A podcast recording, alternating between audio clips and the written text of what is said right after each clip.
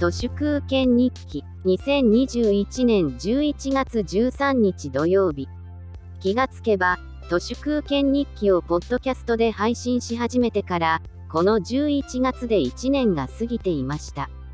1日につき3分程度のコンテンツですが塵も積もれば山となる10日で30分1月で90分1年ではなんと18時間にもなります作業時間としては毎日30分として、年間ではなんと180時間にもなりますね。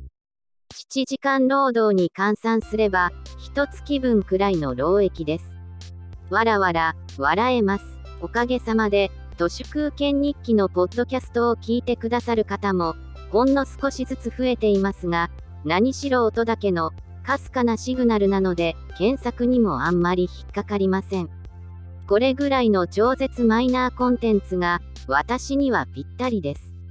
音声読み上げ最高です。先月出た Google の Pixel 6は Google が独自に開発したチップを搭載しているので処理がめちゃくちゃ速くて音声入力のインフルエンサーである勝間和代さんも Pixel 6の Google 音声入力の進歩に舌を巻いています。今私が使っているスマホは Pixel 4a なんですけど、次買い替えるなら、また Pixel だろうなと思います。iPhone は高いばかりで、私にはほとんど無価値です。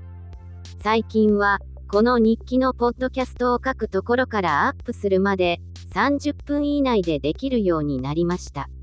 私の地声で録音してポッドキャストにするときの最大のボトルネックは、録音の工程です。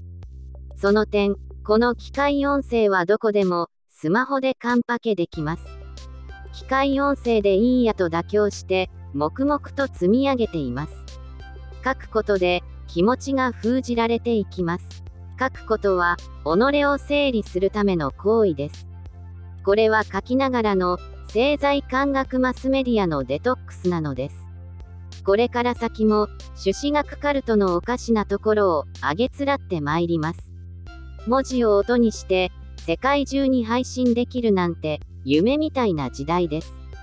私が中学生の頃は世界からの情報を聞こうとすれば短波放送で聞くしかありませんでした。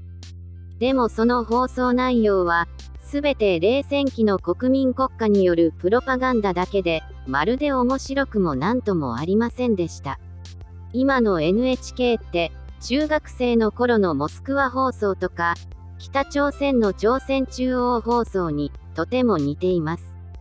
宣伝放送です。一人一人の勝手な発信は SNS によって初めて実現できてるわけで、Pixel 6なら都市空権日記を英語に自動翻訳して、それを読み上げてポッドキャストにすることもできちゃいそうです。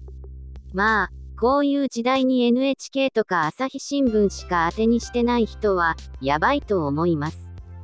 そういう人たちが、日の丸レッドネックとしてのヤフコメ民になっています。